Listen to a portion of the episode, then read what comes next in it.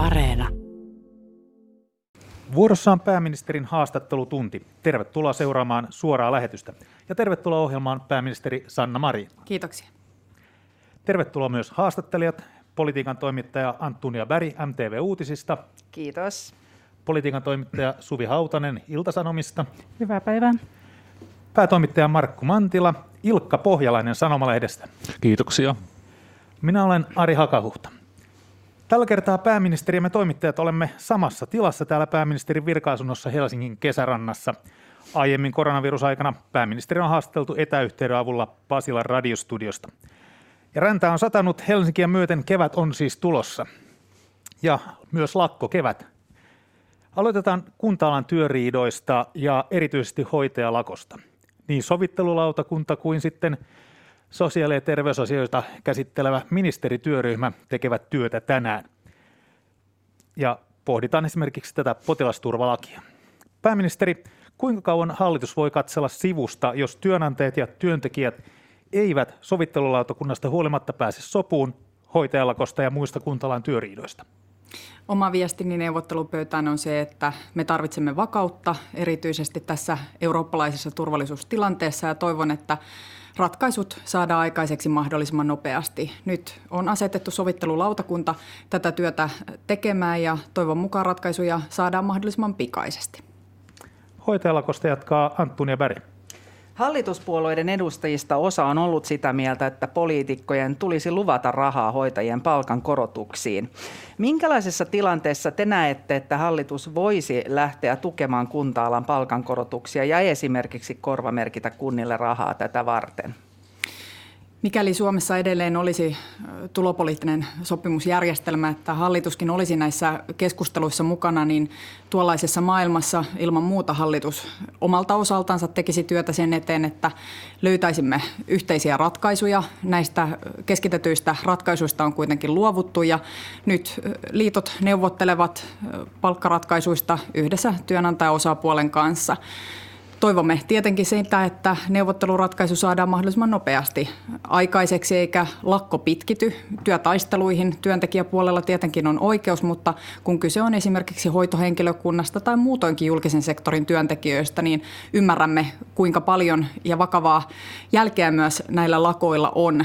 Ja senkin vuoksi me haluamme, että ratkaisuja löytyy, sellaisia ratkaisuja, jotka ovat oikeudenmukaisia, jotka takaavat hyvät työolot ja riittävän palkan. Tässähän on noussut useampi puheenvuoro siitä, että pitäisi ehkä mennä takaisin näihin keskitettyihin neuvotteluihin. Miten näette, olisiko tämä nyt paikallaan?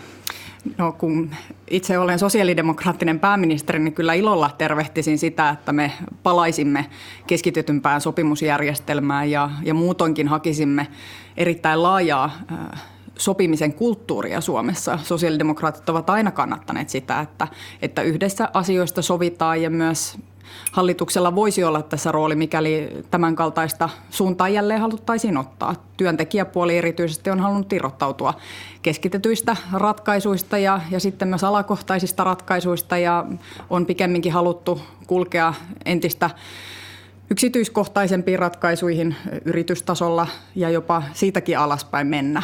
Mutta itse kyllä sosiaalidemokraattina tervehtisin ilolla jälleen tällaista keskitetympää yhteistä ratkaisuja hakemista.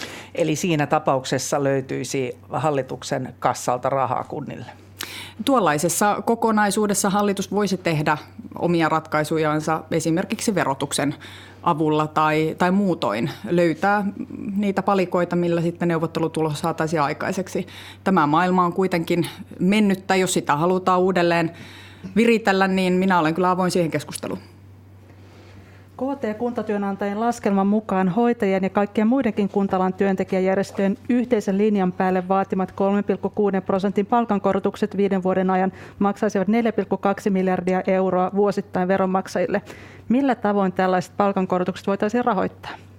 Nuo summat ovat erittäin isoja ja tietenkin tässä vaiheessa neuvotteluosapuolet tuovat ne omat tavoitteensa pöytään ja ehkä näitä kannattaa myös siitä näkökulmasta katsoa lopulta. Neuvotteluratkaisu löytyy jostain sitä keskeltä. Näin se on, kun hallitus neuvottelee asioista. Eri osapuolilla on erilaisia tavoitteita ja sitten niistä yhdessä neuvotellaan ja lopulta ratkaisu löytyy. Yhtä lailla se on myös työmarkkinapöydässä, että eri osapuolilla on omat tulokulmansa, tavoitteensa ja, ja suunnitelmansa ja sitten ne pyritään yhteensovittamaan niin, että kuitenkin saadaan realistinen ratkaisu aikaiseksi. Kuka tätä katsoo ulkopuolta, näyttäisi vähän siltä, että tämä on rahakysymys lähinnä. Ja, tuota, ja, ja kun puhutaan suurista rahoista ja yhteistä rahoista, niin onko tässä nyt oikeastaan muuta tietä kuin, kuin, kuin myöntyä ja, ja tuota, korottaa palkkoja ja an, antaa se raha. Ja tuota, tosiaankin se, että niin, kuinka paljon sitä voisi antaa sitä rahaa? Siinä olet aivan oikeassa, että kyllä, kyse on rahasta.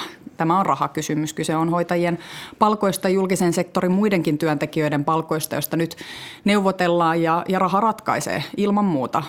Julkisen sektorin työntekijät tavoittelevat korkeampia palkankorotuksia kuin yksityisellä puolella on nähty senkin vuoksi, että palkat ovat työvaativuutta ja koulutustasoon nähden kuitenkin kohtuullisen matalia.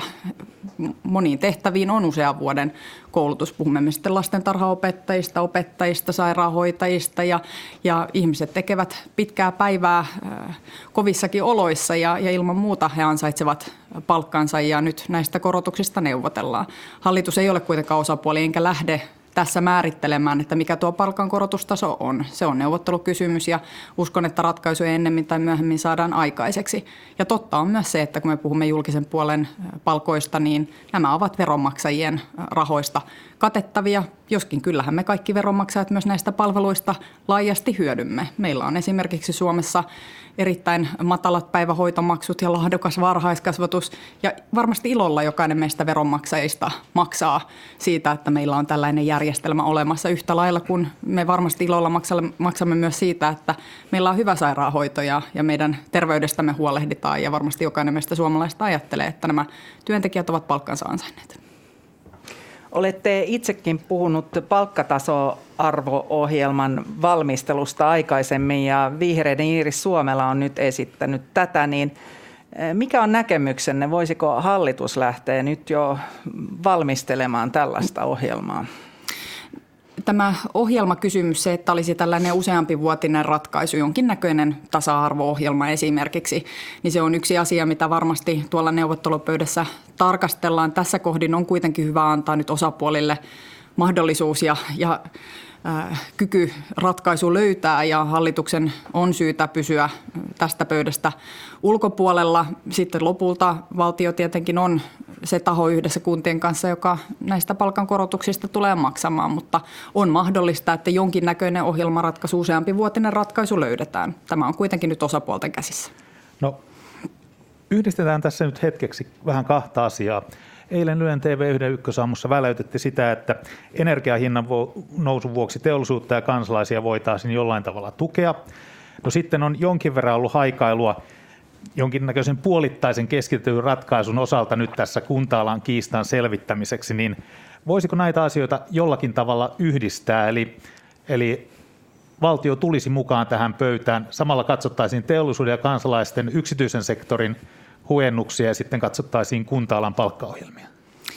No ehkäpä tämä maailman aika on sellainen, että varmasti kannattaa pitää avoin mieli kaikenlaisille ratkaisuille yhteiskunnassa. Eilen kuvasin Ylen ykkösaamussa sitä, että energiahinta on erittäin iso ja ongelmallinen kysymys ja se tulee näkymään yhteiskunnassa hyvin laajasti. Paitsi tällä hetkellä lämmityslaskuina ja sähkölaskuina, niin se tulee näkymään myös ruoan hinnassa, ruoan saatavuudessa, se tulee näkymään teollisuudessa monella tavalla yhteiskuntamme läpileikkaavasti. Ja kyllä tämä energiakysymys on niin polttava, että siihen on palattava todennäköisesti useaan kertaan tämänkin vuoden aikana, ellei hintoihin nyt rajua tiputusta tule. Hinnat ovat erittäin korkealla tällä hetkellä ja meillä ei ole vielä näkymää siitä, että hinnat tulisivat laskemaan. Toivomme näin, mutta siitä ei ole vielä varmaan näkymää. Joten on mahdollista, että näitä kaikkia kysymyksiä joudutaan pohtimaan ja, ja arvioimaan hallituksessa, millä tavalla me autamme tavallisia ihmisiä, yrityksiä, yhteiskunnan eri toimijoita tällaisesta ajasta selviämään. Mutta tämähän olisi siis se kortti, jonka hallitus voisi tuoda tähän työmarkkinapöytään. No en, enpä usko, että, että hoitajille riittäisi se, että me kompensoisimme energian kalliita hintoja. Kyllä siellä etsitään oikeudenmukaista palkkaa, sellaista palkkaa, jolla tulee toimeen ja, ja nyt siellä neuvotellaan siitä, että mikä tuo taso pitäisi olla. Niin, kuten Ari tuossa sanoikin, niin sote-ministeriryhmä arvioi tänään vielä tätä potilasturvallisuuslakia ja käy läpi työmarkkinatilannetta, niin olette sanonut, että lain edistäminen olisi teille erittäin vastenmielinen teko. Mutta missä tilanteessa näette, että tämä laki pitäisi ottaa käyttöön, jos ei, ei työ, työ, työmäärä tai työntekijöiden määrä riitä? On totta, tuollaisen lainsäätäminen ja antaminen eduskunnalle olisi itselleni ja varmasti koko hallitukselle erittäin vastenmielinen asia. Me emme missään nimessä halua rajoittaa työntekijöiden oikeutta työstä, työtaistelutoimenpiteisiin, emmekä me halua, halua rajoittaa niitä perustavanlaatuisia oikeuksia, joita työntekijöillä on. Samanaikaisesti maan hallitus on kuitenkin vastuussa siitä, että jokainen suomalainen saa tarvittaessa hoitoa ja, ja että ei tule ylimääräisiä kuolemantapauksia sellaisella tavalla ihmisten terveys ja henki ei vaarannu, joka johtuisi siitä, että työntekijöitä ei saada tähän suojelutyöhön riittävästi. Tätä työtä on nyt tehty yhteistyössä sosiaali- ja terveysministeriön kanssa. Tiedän, että ministeri Linden on ollut aktiivinen myös itse sairaanhoitopiirien suuntaan alueille siitä, että löydettäisiin paikallisella tasolla ratkaisut tähän suojelutyökysymykseen, eli siihen, että riittävästi hoitajia olisi suojelutyössä. Ja uskon myös, että, että TEHY ja muut tahot haluavat varmistaa sen, että, että ihmiset tulevat hoidetuksi. En näe, että tämä on myöskään työntekijäjärjestön intressissä, että, että ihmisten terveys tai henki vaarantuisi. Haluan luottaa siihen, että ratkaisuja löydetään.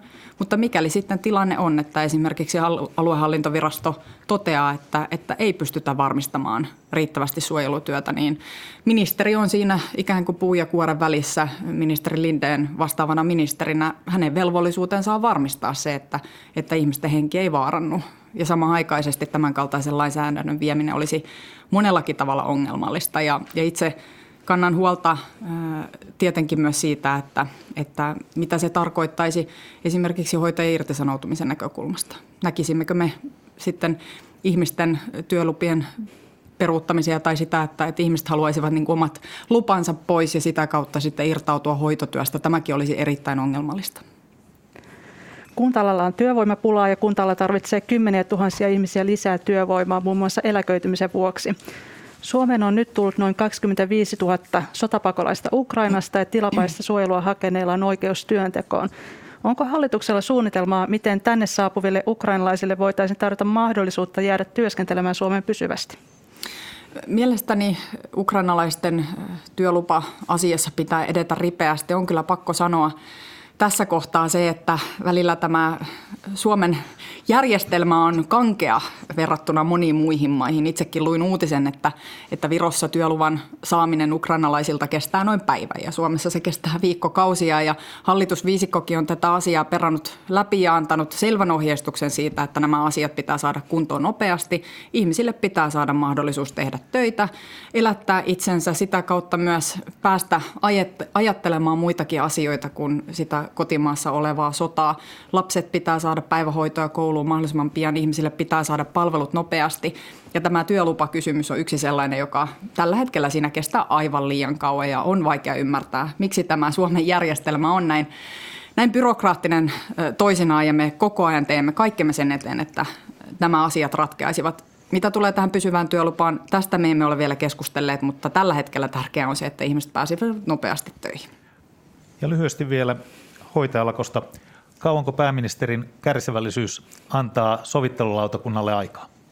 Kyllä minulla on kärsivällisyyttä, mutta me tiedämme, että lakon pitkittyessä tilanne muodostuu monella tavalla ongelmalliseksi, koska ihmiset eivät kuitenkaan pääsisi, vaikka kiireellinen hoito voitaisiin turvata, niin ihmiset eivät pääsisi niihin, niihin palveluihin, joita he tarvitsevat. Hoitojonot kasvaisivat, ongelmat kasaantuisivat, eli kyllä tätä pitäisi mahdollisimman pikaisesti pyrkiä ratkaisemaan ja ratkaisuja löytämään sovittelulautakunnassa on kokeneita ihmisiä.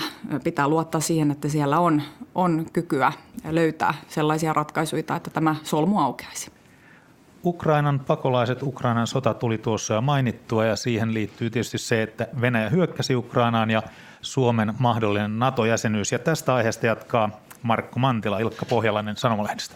Joo, tuota, Suomi näyttää tekevän aika nopeata ulko- ja turvallisuuspoliittista käännöstä tässä, tässä tuota, NATO-asiassa. Ja jos ajattelee taaksepäin vaikka nyt puolikin vuotta, niin, niin, niin oli niin kuin aika vaikea nähdä, että Suomi joskus hakisi NATO-jäseneksi. Että tämä on muuttunut niin nopeasti. Ja vielä muutama kuukausi sitten johtavat poliitikot ja virkamiehet välttivät luonnehtimasta Venäjää uhkaksi Suomelle. Mikä on teidän näkemyksenne siitä, onko Venäjä Suomelle sotilaallinen uhka? Meihin ei kohdistu välitöntä sotilaallista uhkaa Venäjän toimesta, mutta laajemmassa perspektiivissä, kun me näemme millä tavalla Venäjä ulkopolitiikkansa harjoittaa, niin kyllä Venäjä on uhka Euroopalle. Eurooppa on sodassa Venäjän kanssa, kun Venäjä hyökkäsi Ukrainaan. Ja eilenkin kuvasin sitä, että meillä ei ole varaa sinisilmäisyyteen. Itse en halua sellaista tilannetta, että Suomeen kukaan asein tulisi ja sen vuoksi me joudumme käymään keskustelua Suomen puolustusratkaisuista ja käymme myös keskustelua mahdollisuudesta liittyä sotilasliitto Naton jäseneksi. Ja tämä prosessi on käynnissä. Ensi viikolla eduskunnalle annetaan selonteko ja parlamentaarisesti on mahdollisuus tätä keskustelua käydä. Olen samaa mieltä myös siitä, että kyllä paljon on muuttunut. Sanotaan näin, että kaikki muuttui, kun Venäjä hyökkäsi Ukrainaan. Vielä puoli vuotta sitten, vielä ennen Venäjän hyökkäystä, en itsekään pitänyt todennäköisenä sitä, että Suomessa löytyisi konsensusta tai laajaa ymmärrystä, yhteistä ymmärrystä siihen, että me kävisimme keskustelua siitä, tuleeko Suomen hakea ja milloin Suomen tulisi hakea sotilasliitto Naton jäseneksi, mutta kaikki muuttui, kun Venäjä hyökkäsi Ukrainaan. Nyt me tätä keskustelua käymme, koska me haluamme varmistaa oman turvallisuutemme kaikissa olosuhteissa. Tuota, mä nyt kysyn kuitenkin, vaikka arvaan, että ette kerro oma, omaa kantanne NATOon, mutta tuota, aikaisemmin olette ollut hyvin kriittinen NATO-jäsenyyden suhteen, niin kuinka vaikea tämä päätös on teille henkilökohtaisesti? En sanoisi näin, että olisin aikaisemmin ollut kriittinen. Minä tietenkin pääministerinä aina seison niiden yhteisten linjausten takana, joita Suomessa on otettu. Meillä on mahdollisuus hakea NATO-jäsenyyttä. Tämä on ulko- ja turvallisuuspoliittisessa selonteossa hyvin suoraan kuvattu, mutta ei ole ollut sellaista konsensusta, että Suomi kävisi keskustelua aktiivisesti NATO-jäsenyyden hakemisesta ja, ja nyt sitä keskustelua käydään tämän muuttuneen tilanteen johdosta. Itse näen ja aikaisemmin olen kuvannut, jos kaivatte haastatteluita pääministerikaudelta, niin olen moneltakin kantilta pohtinut tätä kysymystä. Myös sitä, että, että se on yksi sellainen länsimainen pöytä, jossa Suomi ei tällä hetkellä ole. EU-pöydissä käydään turvallisuuspoliittista keskustelua ja monesti näissä keskusteluissa korostuvat NATO ja se, että muut maat käyvät siellä keskustelua. Suomi ja Ruotsi esimerkiksi eivät näihin keskusteluihin osallistu, koska me emme ole NATO jäseniä. Nyt tämä keskustelu on kuitenkin Suomessa edessä ja itse pidän äärimmäisen tärkeänä sitä, että me pyrkisimme mahdollisimman laajan konsensukseen yksimielisyyteen ja puolueille pitää myös antaa aikaa ja mahdollisuus tätä prosessia sisällänsä käydä, osallistaa jäsenistöänsä. Mikäli me näitä ratkaisuja tekisimme ja hakisimme NATO-jäseneksi, niin sillä pitää olla hyvin laaja tuki. Kaikissa puolueissa sillä pitäisi olla hyvin laaja tuki eduskunnassa ja en usko yksimielisyyteen, mutta aika lähelle sitä pitäisi pyrkiä. Vielä ihan lyhyesti, tuota, onko, jos, jos Suomi liittoutuu, niin onko vielä oikeastaan muuta vaihtoehtoa kuin NATO? Nyt puuttuu muun muassa Yhdysvaltain ja Ruotsin kanssa tehtävästä yhteistyöstä, mutta onko liittoutumiselle oikeastaan muuta vaihtoehtoa käytännössä kuin NATO? Joko liittoudutaan NATOon tai ei ollenkaan? No Naton, NATOa vastaavaa äh, tällaista puolustusliittoa ei ole. Eli Naton artikla 5, sitä kautta turvatakuut, jos johonkin jäsenmaahan hyökätään, niin muut puolustavat. Sellaista vastaavaa järjestelyä ei ole. Yhtä lailla tietenkin Euroopassa meillä on tämä, tai Euroopan unionissa meillä on tämä 42,7, jossa artikla, jossa todetaan, että, että muut Euroopan unionin jäsenmaat auttavat ja tarjoavat apua, mikäli johonkin jäsenmaahan hyökätään, mutta se ei ole kuitenkaan vastaavan kaltainen järjestely kuin NATO on, jossa on yhteiset suunnitelmat ja yhteiset harjoitukset ja, ja yhteinen puolustuspolitiikka. Tietenkin jokainen jäsenmaa sitten omin ehdoin toiminnatossa, mutta, mutta yhteisesti myös tätä puolustusta rakennetaan.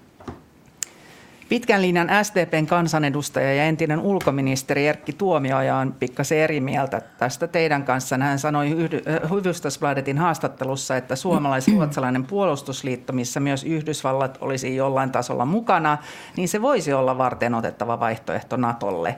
Eli mit, mitä mieltä olette tästä hänen avauksestaan? No näen näin, että nämä kaksi asiaa eivät sulje toisiansa pois. Me olemme jatkuvasti tiivistäneet puolustusyhteistyötämme Ruotsin kanssa. Me olemme myös tiivistäneet jatkuvasti kumppanuuttamme Naton kanssa ja, ja yhteistyötä Naton kanssa yhtä lailla monien muidenkin maiden kanssa, Yhdysvaltojen, Iso-Britannian, pohjoisen ulottuvuuden osalta olemme myös vahvistaneet yhteistyötä. Eli en näe näin, että nämä olisivat toisiansa poissulkevia, mutta sen totean, kuten äsken totesin, että vastaavaa järjestelyä kuin sotilasliitto tai puolustusliitto Naton jäsenyys, niin vastaavaa järjestelyä ei ole.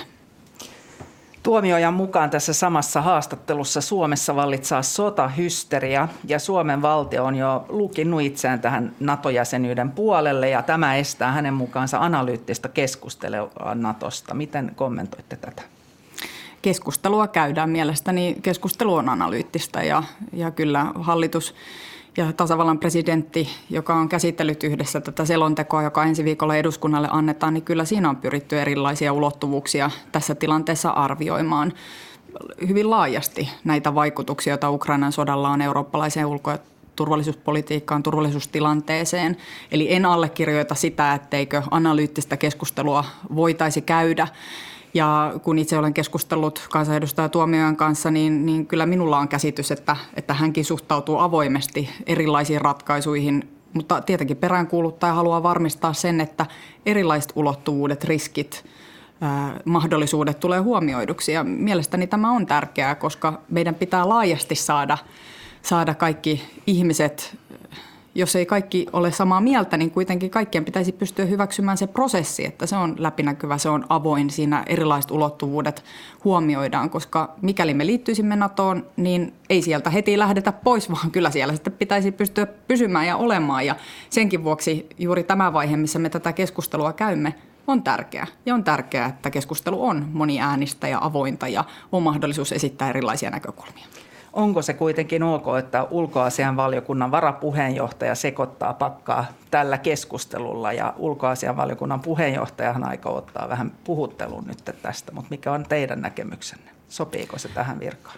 No itse en kyllä ole mistään lukenut, että kukaan ketään puhutteluun ottaisi, vaan halla taisi kommentoida, että tämä asia varmasti nousee ulkoasianvaliokunnassa esille ja he käyvät tästä keskustelua ja varmasti näin on. Mutta on ok toimintaa tuomiojan puolelta?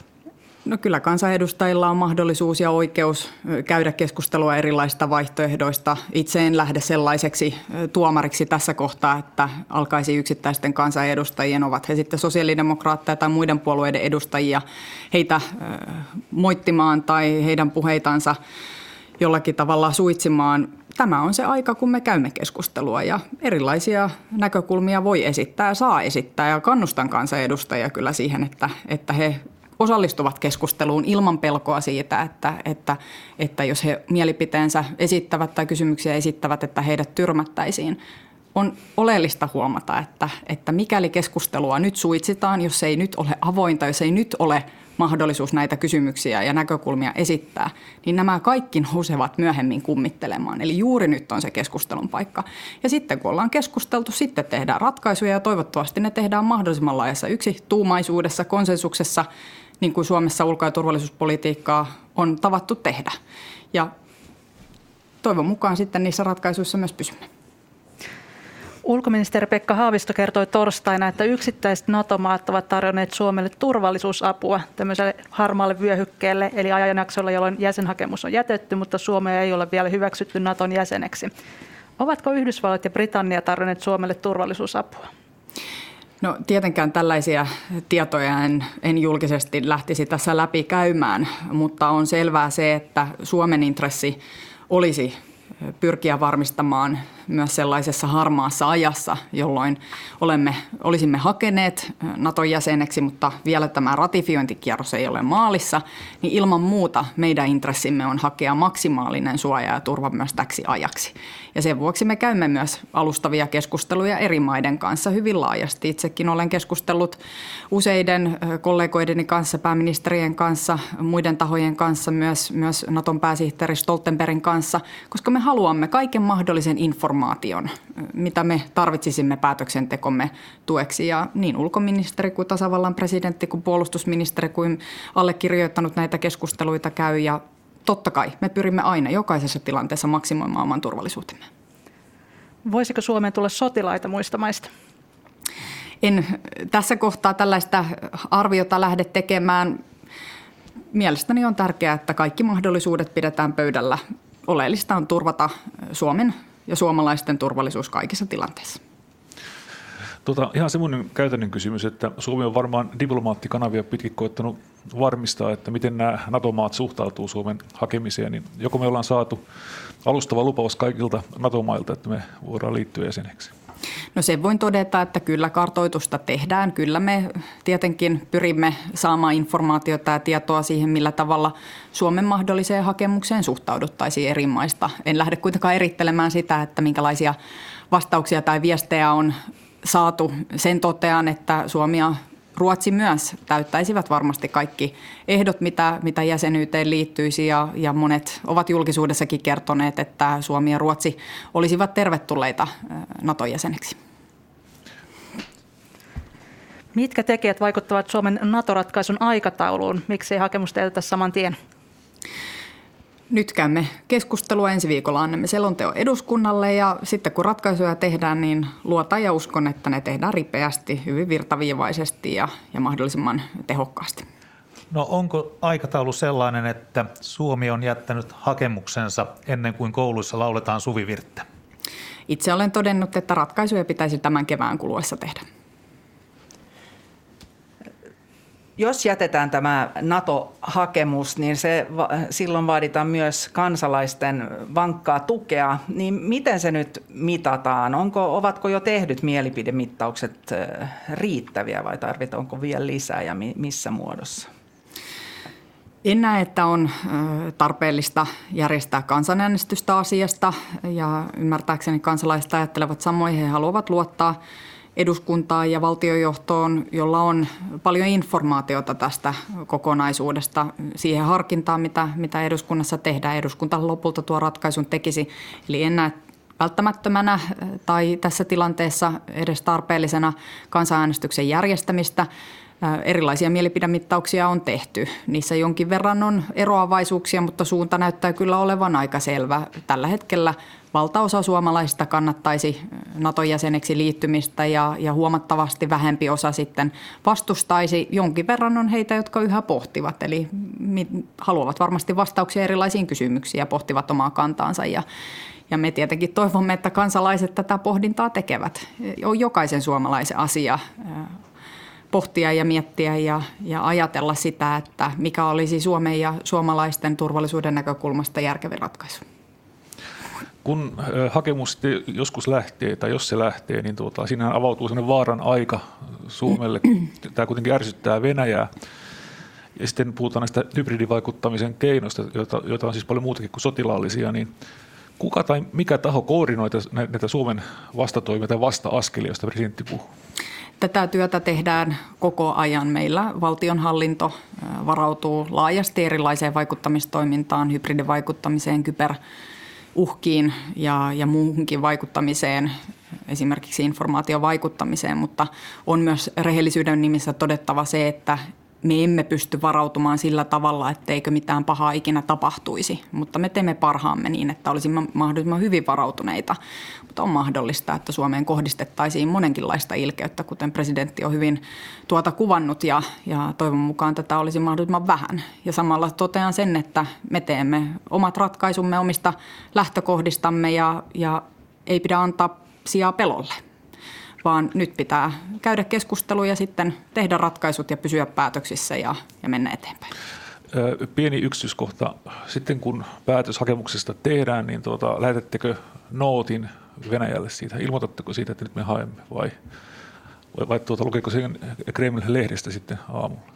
No ehkä nämä kysymykset ovat sellaisia, joita, joita ei tässä kohtaa kannata tarkemmin avata tai, tai spekuloida.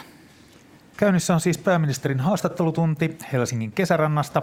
Pääministeri Sanna Marinia ovat haastattelemassa politiikan toimittaja Antunia Bäri MTV Uutisista, politiikan toimittaja Suvi Hautanen Iltasanomista, päätoimittaja Markku Mantila Ilkka Pohjalainen Sanomalehdestä ja minä olen Ari Hakahuhta.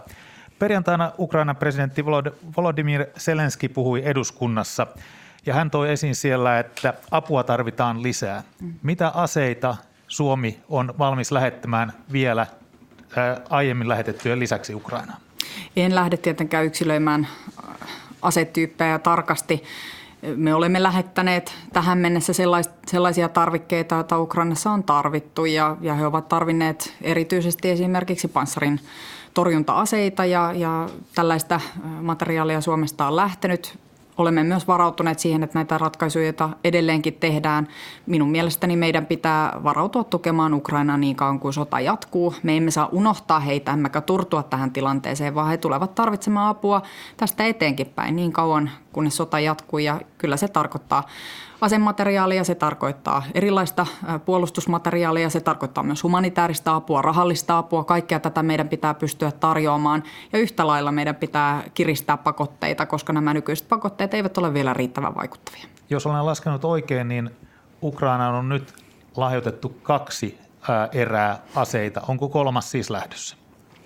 No kuten totesin, niin kyllä meidän pitää varautua edelleenkin näitä päätöksiä tekemään ja tätä keskustelua ja arviointia tehdään koko ajan. Missä vaiheessa sitten näitä ratkaisuja tehdään, niin niistä sitten aikanaan kertoo. Suvi Hautanen Ilta-Sanomista jatkaa.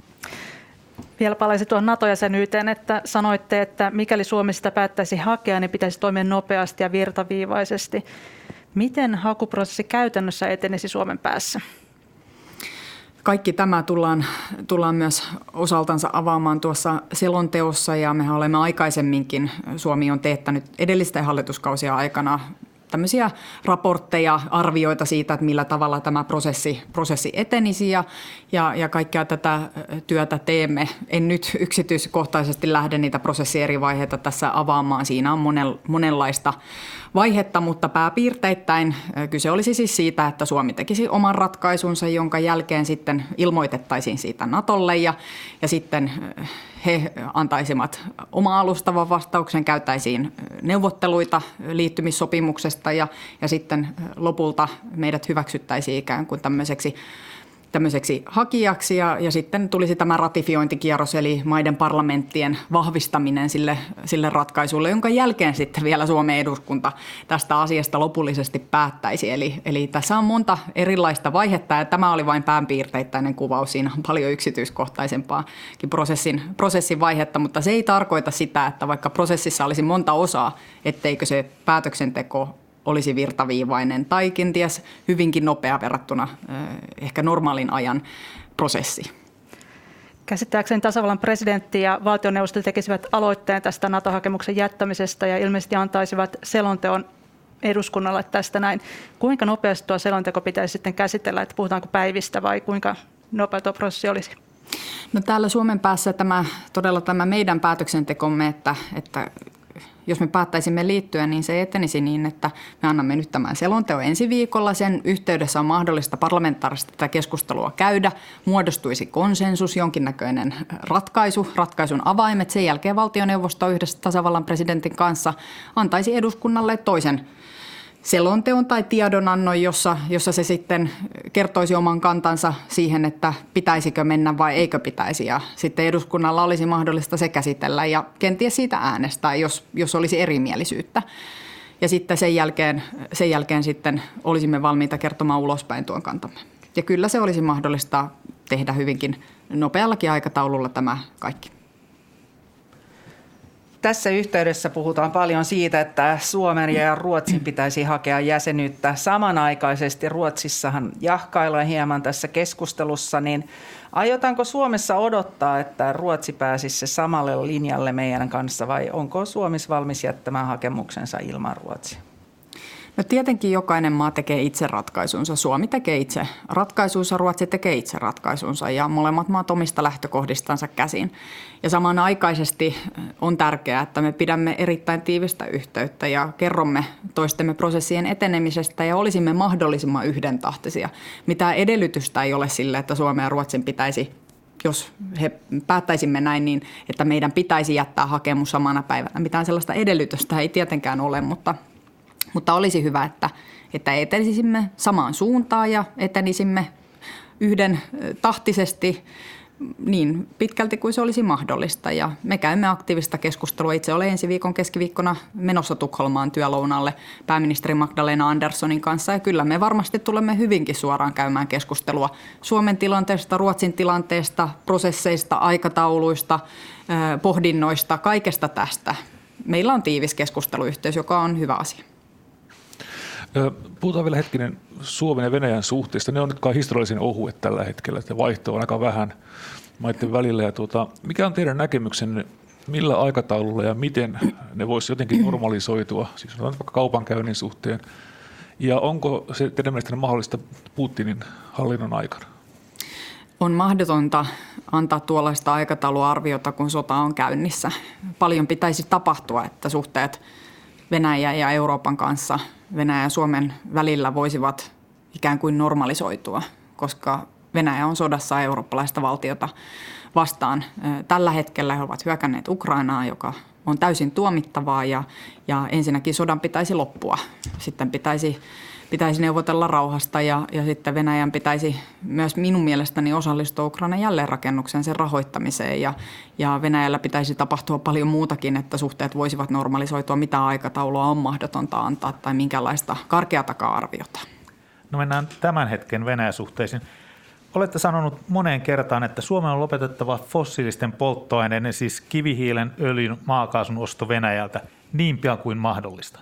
Nyt pitää kysyä vähän niin kuin vähän katekismuksessa, että mitä se on, eli kuinka pian? Sanoisin näin, että pian. Puhumme ennemminkin viikoista tai kuukausista kuin vuosista Suomen osalta. Muiden maiden tilanne on ongelmallisempi. Suomessa on energiaomavaraisuutta, meillä on monipuolinen energiapaletti, me olemme tehneet tätä siirtymää myös uusiutuviin pitkään. Ja meillä on myös se etu täällä pohjoisessa, että meillä on yhteinen sähkömarkkina esimerkiksi muiden Pohjoismaiden kanssa. Ja, ja meillä on yhteyksiä niin muihin Pohjoismaihin kuin Baltiaan. Ja tämä on meille etu tässä tilanteessa, se rehellisesti todettakoon. Muualla Euroopassa tilanne ei ole aivan näin hyvä ei olla ajoissa yksinkertaisesti investoitu yhteisiin markkinoihin, ei olla investoitu siirtoverkkoihin, varastointitekniikoihin, riittävän monipuoliseen energiatuotantoon ja nyt me olemme ongelmissa tämän asian kanssa, koska, koska monet Euroopan maat ovat riippuvaisia venäläisestä tuontienergiasta ja nyt tämä irtikytkentä on tehtävä, se on tehtävä hyvin pikaisesti, mutta todennäköisesti monien muiden maiden osalta tämä irtikytkentä ei ole niin nopeaa kuin Suomen osalta.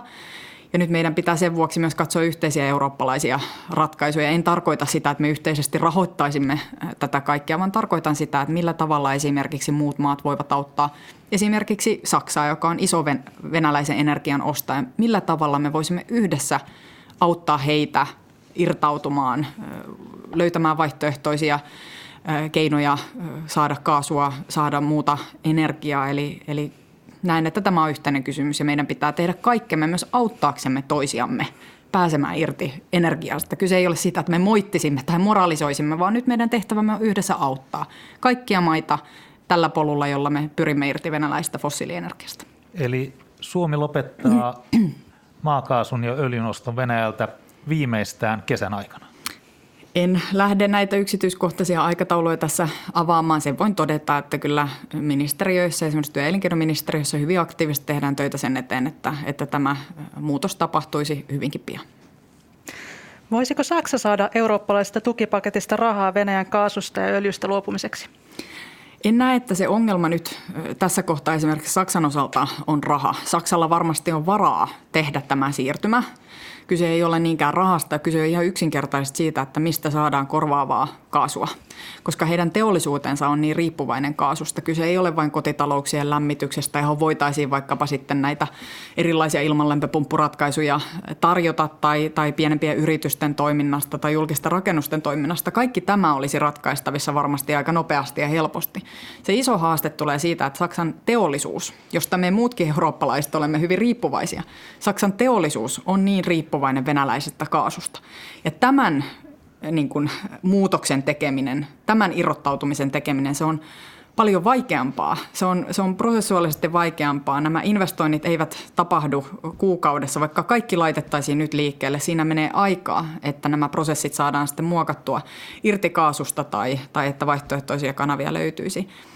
Ja nyt pitäisikin yhdessä pohtia kaikki ne keinot, miten tätä muutosta voitaisiin nopeuttaa. Ja, ja Suomi varmasti on valmis auttamaan tässä pohdinnassa ja tarjoamaan omaa osaamistansa kaikin niiden keinojen kautta, mitä meillä on käytössä. Me tarvitsemme nyt nopeaa eurooppalaisten viisaiden päiden yhteen laittamista ja, ja pohdintaa siitä, että miten tämä muutos tehdään nopeasti.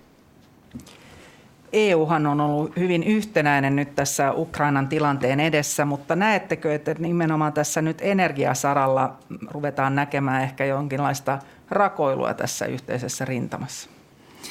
On aivan totta, että energia on vaikea kysymys. Se on se elefantti keskellä olohuonetta, kuten olen kuvannut tätä tilannetta, koska, koska eri maiden tilanne on erilainen. Ja tämä riippuvuus Venäjästä on aivan liian voimakasta. Suomi on ollut ennalta viisas. Me olemme tehneet tätä varautumistyötä ja vahvistaneet omaa energiatuotantoa ja, ja monipuolistaneet sitä.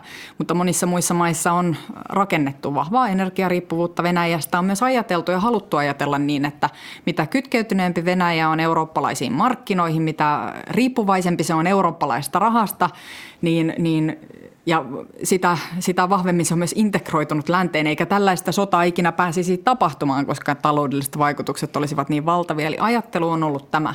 No nyt me näemme, että tämä ajattelu on ollut virheellistä. Se on ollut väärin. Se ei ole estänyt Venäjän toimintaa Ukrainassa. Se ei ole estänyt sodan aloittamista. Me olemme olleet yhdessä väärässä ja tämä pitää nyt tunnustaa ja, ja nyt pitää etsiä ratkaisuja tästä eteenpäin. Ja Tämä on hankala kokonaisuus. Tämä on elefantti olohuoneessa ja kyllä, eri mailla on erilaisia tilanteita, mutta tässäkin tarvitaan eurooppalaista solidaarisuutta, tässä tarvitaan yhteistyötä, tässä ei tarvita nyt syyttelyä, vaan tässä tarvitaan ratkaisuja. No, kun äh, Ukrainan presidentti Volodymyr Zelensky oli eduskunnassa puhumassa, niin juuri ennen sitä – Puolustusministeriön ja ulkoministeriön verkkosivuihin kohdistui hyökkäys. Varmuudellahan me emme voi tietää, mistä se on tullut, mutta tätä on tulkittu eräänlaisena varoituksena Suomelle. Mitä tulee seuraavaksi, kun tämä prosessi etenee? Jos tietäisin sen, niin kertoisin en ehkä tässä pöydässä, mutta kertoisin kyllä tuolla niille tahoille, jotka kaikkeen tähän varautuvat.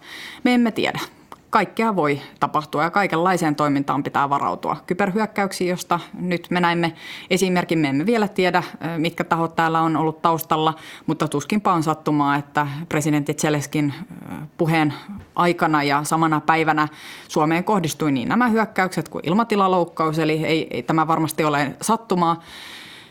Ja nyt me sitten pyrimme varautumaan kaikenlaisiin uhkia tilanteisiin, koska kaikkea mahdollista voi olla edessä. Olisiko vielä Venäjän hyökkäyssodasta tai Suomen mahdollisesta NATO-jäsenyydestä kysymystä? Mulla olisi yksi ihan tuohon ah- Ahvenanmaahan liittyen, eli tuota, sehän on pieni, pieni pulma kai tässä kuviossa, niin tuota, oletteko hallituksessa miettinyt Ahvenanmaan osalta jotenkin erityistä? No Ahvenanmaa on totta kai sellainen taho, kenen kanssa me myös käymme aktiivisesti keskustelua tämän prosessin aikana, koska, koska heidän itsehallintonsakin nojalla meidän pitää näin tehdä ja toimia. Me tiedämme myös, että Ahvenanmaa, kuten myös Ruotsin puolelta Kotlanti, ovat hyvinkin keskeisissä sijainneissa sotilastrategisesti. Tietenkin me tiedämme tämän ja, ja tätäkin pitää arvioida Tällä hetkellä Suomeen ei kohdistu välitöntä sotilaallista uhkaa, ei Ahvenanmaahan kohdistu välitöntä sotilaallista uhkaa. Eli sillä tavalla haluan kyllä rauhoittaa mieliä, ettei, ettei suomalaisilla jäisi sellaista käsitystä, että me olisimme ikään kuin jonkun uhan tai hyökkäyksen äh, niin kuin vaikutu, vaikutuksessa, vaan, vaan kyllä me teemme näitä ratkaisuja pitkälle tulevaisuuteen ja pohdimme äh, ilman muuta suomalaista asemoitumista äh, pitkälle tulevaisuuteen, mikä olisi meidän kannaltamme kaikkein turvallisinta. Siirrytään ulko- ja turvallisuuspolitiikasta rahaan. Valtion ja Suomen taloustilanteesta jatkaa Suvi Hautanen Ilta-Sanomista. Hallitus piti tiistaina kehysriihen. Sen jäljiltä valtion talous on joka vuosi noin 7 miljardia euroa alijäämäinen. Miksi hallituksella ei ole minkäänlaista suunnitelmaa velkaantumisen hillitsemiseksi? Kun me katsomme velkaantumista, niin siitä on syytä olla huolissaan. Se kuitenkin johtuu tällä hallituskaudella ennen muuta kahdesta isosta kriisistä, koronapandemiasta, jonka aikana me joudumme ottamaan velkaa aivan kuten lukuisat muutkin maat sen vuoksi, että me tuimme yrityksiä, me tuimme työllisyyttämme, tuimme ihmisiä pandemian keskellä ja joudumme resurssoimaan monta eri toimintaa aina testauksesta terveydenhuoltoon muutoinkin kuin, kuin kaikkea sitä tukitoimintaa, mitä olemme harjoittaneet. Eli Suomi ei ole velkaantunut mitenkään poikkeuksellisesti suhteessa muihin maihin, vaan me olemme siinä samassa linjassa. Itse asiassa me olemme ottaneet suhteessa vähemmän velkaa kuin moni muu maa, jolla on ollut vielä mittavampia tukitoimia. Yhtä lailla me olemme nyt sodassa ja me joudumme ottamaan velkaa erityisesti tällä hetkellä vahvistaaksemme omaa puolustustamme ja sisäistä turvallisuuttamme ja tehdessämme myös tätä energiasiirtymää. Eli, eli kyllä nämä isot kriisit ovat tällä hallituskaudella vaikuttaneet. Samanaikaisesti meillä on kuitenkin myös hyviä uutisia taloudesta. Talous on kasvanut voimakkaasti pandemian jälkeen. Nyt siinä on jälleen epävarmuutta, koska sota Euroopassa käynnissä. Me emme näe tulevaisuuteen, mutta pandemiasta olemme toipuneet nopeasti. Suomen työllisyys on hyvällä tasolla. Pääsemme jopa tuohon 75 prosenttiin, joka hallituskauden alussa asetettiin tavoitteeksi. Itse en pandemian alkumetreillä uskonut, että siihen pääsisimme, mutta pääsimme, koska talouden toipuminen on ollut nopeaa ja finanssipoliittiset ratkaisut ovat olleet oikeita. Mutta tällä hetkellä on paljon epävarmuutta jälleen ilmassa. Me emme tiedä, mitä seuraavaksi näköpiirissä on ja erityisen iso haaste ja ongelma on tämä energian kallis hinta, joka näkyy nyt inflaationa. Se näkyy erilaisten asioiden kallistumisena, ei vain energian, vaan muidenkin kriisit eivät kestä ikuisesti ja seuraavaa hallitusta odottaa velkavuori. Jos te olette ensi kevään eduskuntavaalien jälkeen muodostamassa hallitusta, mistä te olette valmis säästämään? No ensinnäkin on todettava se, että ei se velan absoluuttinen määrä yksin ole se, mitä meidän pitää katsoa, vaan ennen muuta velkasuhdetta. Eli sitä, että mikä velan määrä on suhteessa Suomen talouteen. Eli mikä tämä suhde PKT on. Ja tällä hetkellä Suomi on aika niin kuin suhteessa moniin muihin maihin kohtuullisen hyvässä tilanteessa. Meidän velkaantumisen asteemme ei ole mitenkään erityisen korkea eurooppalaisessa mittakaavassa, mutta tietenkin alemmalle tasolle me haluamme. Itse näkisin näin, että kaikkein tärkeintä on panostaa talouskasvuun, siihen, että velkasuhde olisi mahdollisimman alhainen, eli talous kasvuisi, työllisyys vahvistuisi ja sen vuoksi hallitus teki kehysriihessään samalla kun me teimme mittavia satsauksia puolustukseen sisäiseen turvallisuuteen energiasiirtymään, niin samanaikaisesti me halusimme satsata myös TKI-toimintaan, jotta Suomessa olisi tulevaisuudessakin maailman osaavimpia ihmisiä ja täällä tehtäisiin maailman parhaita tuotteita ja innovaatioita, joiden kautta talous kasvaa, meidän vientimme vetäisi. Eli samanaikaisesti me pyrimme tietenkin rakentamaan tulevaa kasvua näillä, näillä panostuksilla. Kysymys siitä, että mistä me säästäisimme, se on, se on hankala, koska en minä näe, että hyvinvointiyhteiskunnassa nyt hirveästi turhia tehtäviä on, kuten me olemme pandemia-aikana nähneet. Emme me voi säästää sosiaali- ja terveydenhuollosta. Jos me näin teemme, niin, niin sitten seuraavien pandemia-aikana me emme ole paremmin, vaan me olemme huonommin varautuneita. Tai koulutuksesta, päivähoidosta. Sillä me varmistaisimme vain sen, että meidän ihmisemme eivät olisi osaavia ja, ja meidän lapsemme ja nuoremme syrjäytyisivät. Emme me voi säästää nuorten mielenterveyspalveluista, mutta tehokkaammin me voimme asioita varmasti tehdä. Ja, ja uskoisin, että esimerkiksi digitalisaatio tarjoaa paljon mahdollisuuksia julkisille toimijoille tehdä asioita järkevämmin ja sieltä voi löytyä säästöjä, mutta varsinaisia leikkauksia näihin perus hyvinvointivaltion toimintoihin, niin itse en kyllä mielelläni tekisi, koska nämä eivät ole turhia tehtäviä, nämä ovat tuiki tärkeitä tehtäviä. Olisitteko te valmis lisäämään sote-uudistuksen tuottavuutta esimerkiksi lisäämällä valinnanvapautta? No kun me muistamme edellisen hallituksen valinnanvapausmallin, niin, niin se ei kyllä vaikuttanut mielestäni kauhean tehokkaalta. Se olisi siirtänyt valtavan määrän yhteisiä tehtäviä yksityisten terveysmonopoleiden tehtäväksi. Todennäköisesti hinnat olisivat tulleet nousemaan. Eli tällaista eh, yksityistämistä tai valinnanvapautta en kannata. Mutta sen sijaan meillä on kyllä mahdollisuus paikallisesti arvioida, millä tavalla palveluita tuotetaan. Ja esimerkiksi palvelusetelit on sellainen väline, mitä paikallisesti voidaan käyttää. Ja itse uskon, että joudutaan käyttämään entistä enemmän, koska meillä on hallituksessa tavoite myös seitsemän päivän hoitotakuusta ja tätä lainsäädäntöä ollaan antamassa. Ja osana tätä kokonaisuutta näiden hoitojonojen purkaminen ja myös tämä hoitotakuu tulee tarkoittamaan sitä, että, että todennäköisesti monilla alueilla joudutaan sitten arvioimaan, että millä tavalla tämä tehdään. Julkisin voimin varmasti, mutta myös yksityisin voimin palveluseteleiden avulla. Oleellistahan on se, että ihmiset pääsevät hoitoon ajoissa, ongelmat eivät kasaannu ja sitä kautta myös kustannukset kasva. Eli ei minulla ole sellaista ideologista ongelmaa siinä, että myös yksityisiä toimijoita hyödynnetään. Tota, tämä valtiontalous ja sitten, tai ylipäätään niin julkinen talous on ollut jo pitkään alijäämäinen ja se on niin kuin rakenteellinen se alijäämä, joka johtuu kai, pitkälti siitä, että väestö ikääntyy ja, ja tuota, sitä kautta tietysti hoivan tarve kasvaa ja, ja sitten tuota, tulee näitä menotarpeita.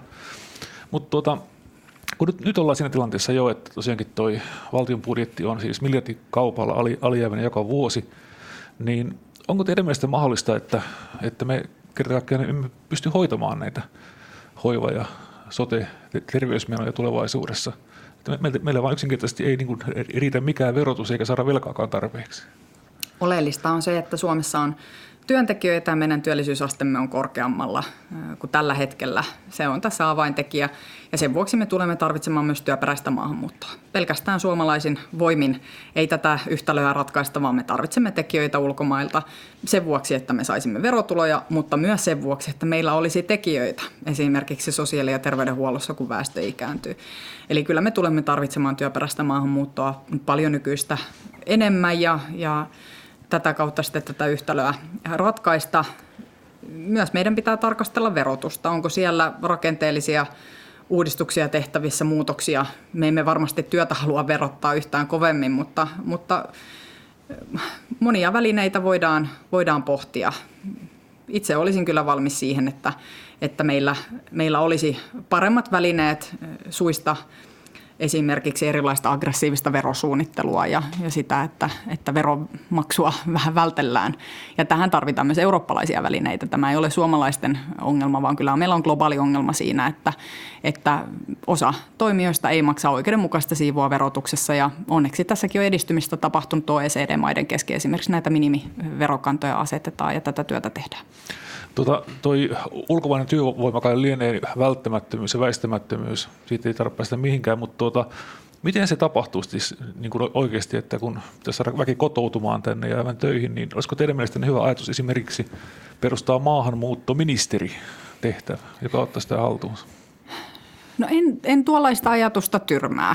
Tämä on iso kysymys ja se pitää tavalla tai toisella ratkaista. En tiedä, olisiko se ratkaisu sitten siihen, että meillä oli tämmöinen erillinen ministeri, mutta se on jo tärkeä askel, että me olemme siirtäneet nämä työperäisen maahanmuuton kysymykset työ- ja elinkeinoministeriölle pois, pois sisäministeriöstä. Eli, eli olisi vähän erilaista otetta ehkä tähän asiaan kuin mitä perinteisesti on ollut. Ja kyllä me tarvitsemme myös hallinnon virtaviivaistamista olen pääministerinä eh, nyt joitakin vuosia katsellut tätä valtiohallintoa ja sen toimintaa ja meillä on valtava osaavia ihmisiä ja virkamiehiä valtiohallinnossa ja ministeriöissä, mutta kyllä meillä on myös jäykkyyttä prosesseissa ja yhteistyössä ja se on pandemia-aikanakin monesti nähty. Eli kyllä valtiohallinnossa on kehitettävää ja voisimme ehkä tarttua asioihin ripeämmin ja olla enemmän ratkaisuhakuisia eikä ongelmiin keskittyviä ja, ja uskon, että tämä työperäisen maahanmuutokin kokonaisuus on sellainen, että siinä on paljon vielä tehtävissä jos vain asenne meillä kaikilla olisi hieman erilainen. Meillä pitäisi olla yhteiskuntana asenne, että tervetuloa Suomeen opiskelemaan, tervetuloa Suomeen töihin, me haluamme teidät osaajat tänne.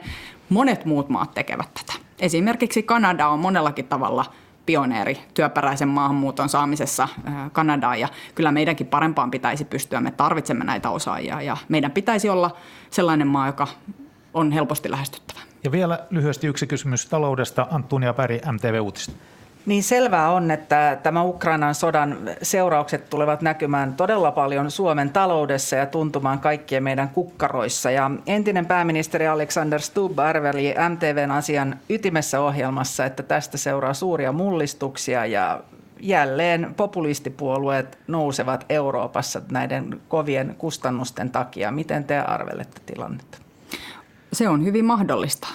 Kun ihmisten toimeentulossa on ongelmia esimerkiksi kalliiden energiahintojen, sitä kautta monien muiden kulutushyödykkeiden kallistumisen myötä, niin kyllä ilman muuta populistiset liikkeet voivat tällaista tilanteesta hyötyä ja tuoda pöytään ikään kuin helpon kuuloisia ratkaisuja, jotka eivät oikeasti ole ratkaisuja laisinkaan. Eli kaikki tämä on mahdollista, mutta meidän vastuullamme tietenkin on pyrkiä asiat hoitamaan mahdollisimman hyvin niin, että ihmiset ja yhteiskunnan eri toimijat tällaisestakin tilanteesta selviäisivät. Itse pidän hyvin tärkeänä myös sitä, että nämä ukrainalaiset ihmiset, jotka Suomeen tulevat, niin, niin he saavat kaiken sen avun ja tuen. He pääsevät töihin sitä kautta osallistumaan suomalaisen yhteiskunnan rakentamiseen ja ylläpitämiseen. Uskon, että heillä on halua ja motivaatiota ja kykyä ja osaamista tätä kaikkea tehdä. Mutta sillä on toinenkin ulottuvuus. Ja se toinen ulottuvuus on se, että ihmiset olisivat ja pystyisivät pitämään itsestänsä huolta, koska nämä ihmiset ovat heitä, jotka jälleen rakentavat Ukrainan myöhemmin. Eli meidän pitää varmistaa, että ukrainalaiset lapset saavat päivähoidon, koulutuksen, pärjäävät, ihmiset, aikuiset saavat, saavat töitä, pystyvät ylläkin, ylläpitämään sitä omaa osaamistansa, koska he myöhemmin jälleen rakentavat Ukrainaa ja ovat siinä apuna. Eli tämä on meidän moraalinen velvollisuutemme myös. Suomessa mennään kohti pääsiäistä, juhlakautta, mutta koronavirus on edelleen keskuudessamme. Sairaalassa oli pari viikkoa sitten koronapotilaita enemmän kuin koskaan ja teho-osastoillakin tungosta. Onko vielä tarvetta suositusten sijaan rajoituksille? On kyllä vaikea nähdä, että suomalaiset ihmiset enää laajamittaisesti rajoituksia hyväksyisivät, ellei sitten jotakin odottamatonta tapahdu, kuten vaikka virusvariantti, joka on huomattavasti nykyisiä vaarallisempi ja helposti leviävä ja, ja sellainen, että meidän olisi pakko jälleen tällaisia toimia tehdä, mutta ei tässä nykyisessä tilanteessa suomalaiset ihmiset laajasti rajoituksia enää hyväksyisi. Ja yhteiskunta tietenkin myös näistä rajoituksista monella tavalla on kärsinyt. Ihmiset ja työllisyys ja, ja eri tahot. Eivät nämä rajoitukset ole olleet kivoja. Nämä ovat olleet äärettömän raskaita ihmisille kestää ja myös äärettömän raskaita hallitukselle tehdä. No kuinka pitkään Suomi jatkaa maahantulorajoituksia ja koronatodistusten pistotarkastuksia lentokentillä ja satamissa?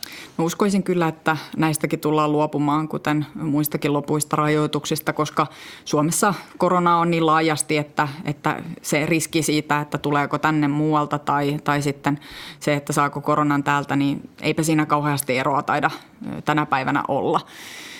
Tietenkin on tärkeää se, että meillä on sitten joitakin terveysturvallisuustoimia edelleen äh, rajoilla tai ainakin pystymme sillä tavalla tarkkailemaan tilannetta, että jos tulisi uusia variantteja, johon pitäisi sitten nopeasti reagoida, että näitäkin voidaan havaita. Eli esimerkiksi testauksen alasajo niin ei olisi sellainen asia, jota ensisijassa tekisin. Äh, kyllä meidän pitää pystyä tätä varianttien äh, niin kuin, osuutta tarkastelemaan ja, ja näitä, näitä seulomaan. Mutta varmasti suunta ennemminkin on se, että rajoituksia edelleen kevennetään. No pääministerin haastattelutunti on nyt päättymässä ja kuten todettiin, ensi viikolla kuljetaan pääsiäistä ja kesää kohti. Pääministeri, viime vuonna teillä oli kova tavoite juoksussa Cooperin testissä 3000 metriä. Toteutuiko se ja onko tälle kesälle vastaavia tavoitteita? Ei toteutunut. Pakko sanoa, että kun kesän jälkeen työt alkoivat ja aika oli taas paljon paljon vähemmän tälle harrastukselle, niin, niin ei, ei toteutunut. Ja varmasti oma kuntoni tällä hetkellä on paljon alempi kuin viime kesänä, mutta kyllä minulla edelleen tämä tavoite on mielessä. Aikataulua ei ole. Toivon, että kun täältä loputkin lumet sulavat ja hiekat saadaan korjattua tuolta tieltä, niin pääsen taas kunnolla juoksuharrastuksen pariin niissä puitteissa, kun työt antavat periksi. Ja täällä kesärannan tontilla ei enää lunta ole, joten ilmeisesti pihalla ehtii jo viettämään myös lapsen kanssa aikaa. Kyllä ja lähipuistoissa totta kai. Kiitos haastattelusta pääministeri Sanna Marin. Ja kiitos kysyjille. Täällä olivat siis Anttunia ja Päri MTV Uutisista, Suvi Hautanen Iltasanomista ja Markku Mantila Ilkka Pohjalainen Sanomalehdestä. Ja kiitos myös heille, jotka varmistivat, että ääni kulkee täältä kesärannasta kaikkialle Suomeen. Äänisuunnittelijat Tommi Slotte ja Antti Pohjola sekä Pasilassa Mikko Kymäläinen. Ja lämmin aurinko paistaa pääministerin virkaasunnon äh, tällaiselle veranta-terassille. Miten päivänne jatkuu? No tänään on sunnuntai-päivä. Ajattelin seuraavaksi lähteä tytön kanssa tonne ulos seikkailemaan, eli Eli siellä on perhe yläkerrassa ja eiköhän me tästä ulos lähdetä. Kiitoksia. Kiitos seurasta, hyvä yleisö. Lähetys jatkuu nyt Ylen Radio Uutisilla.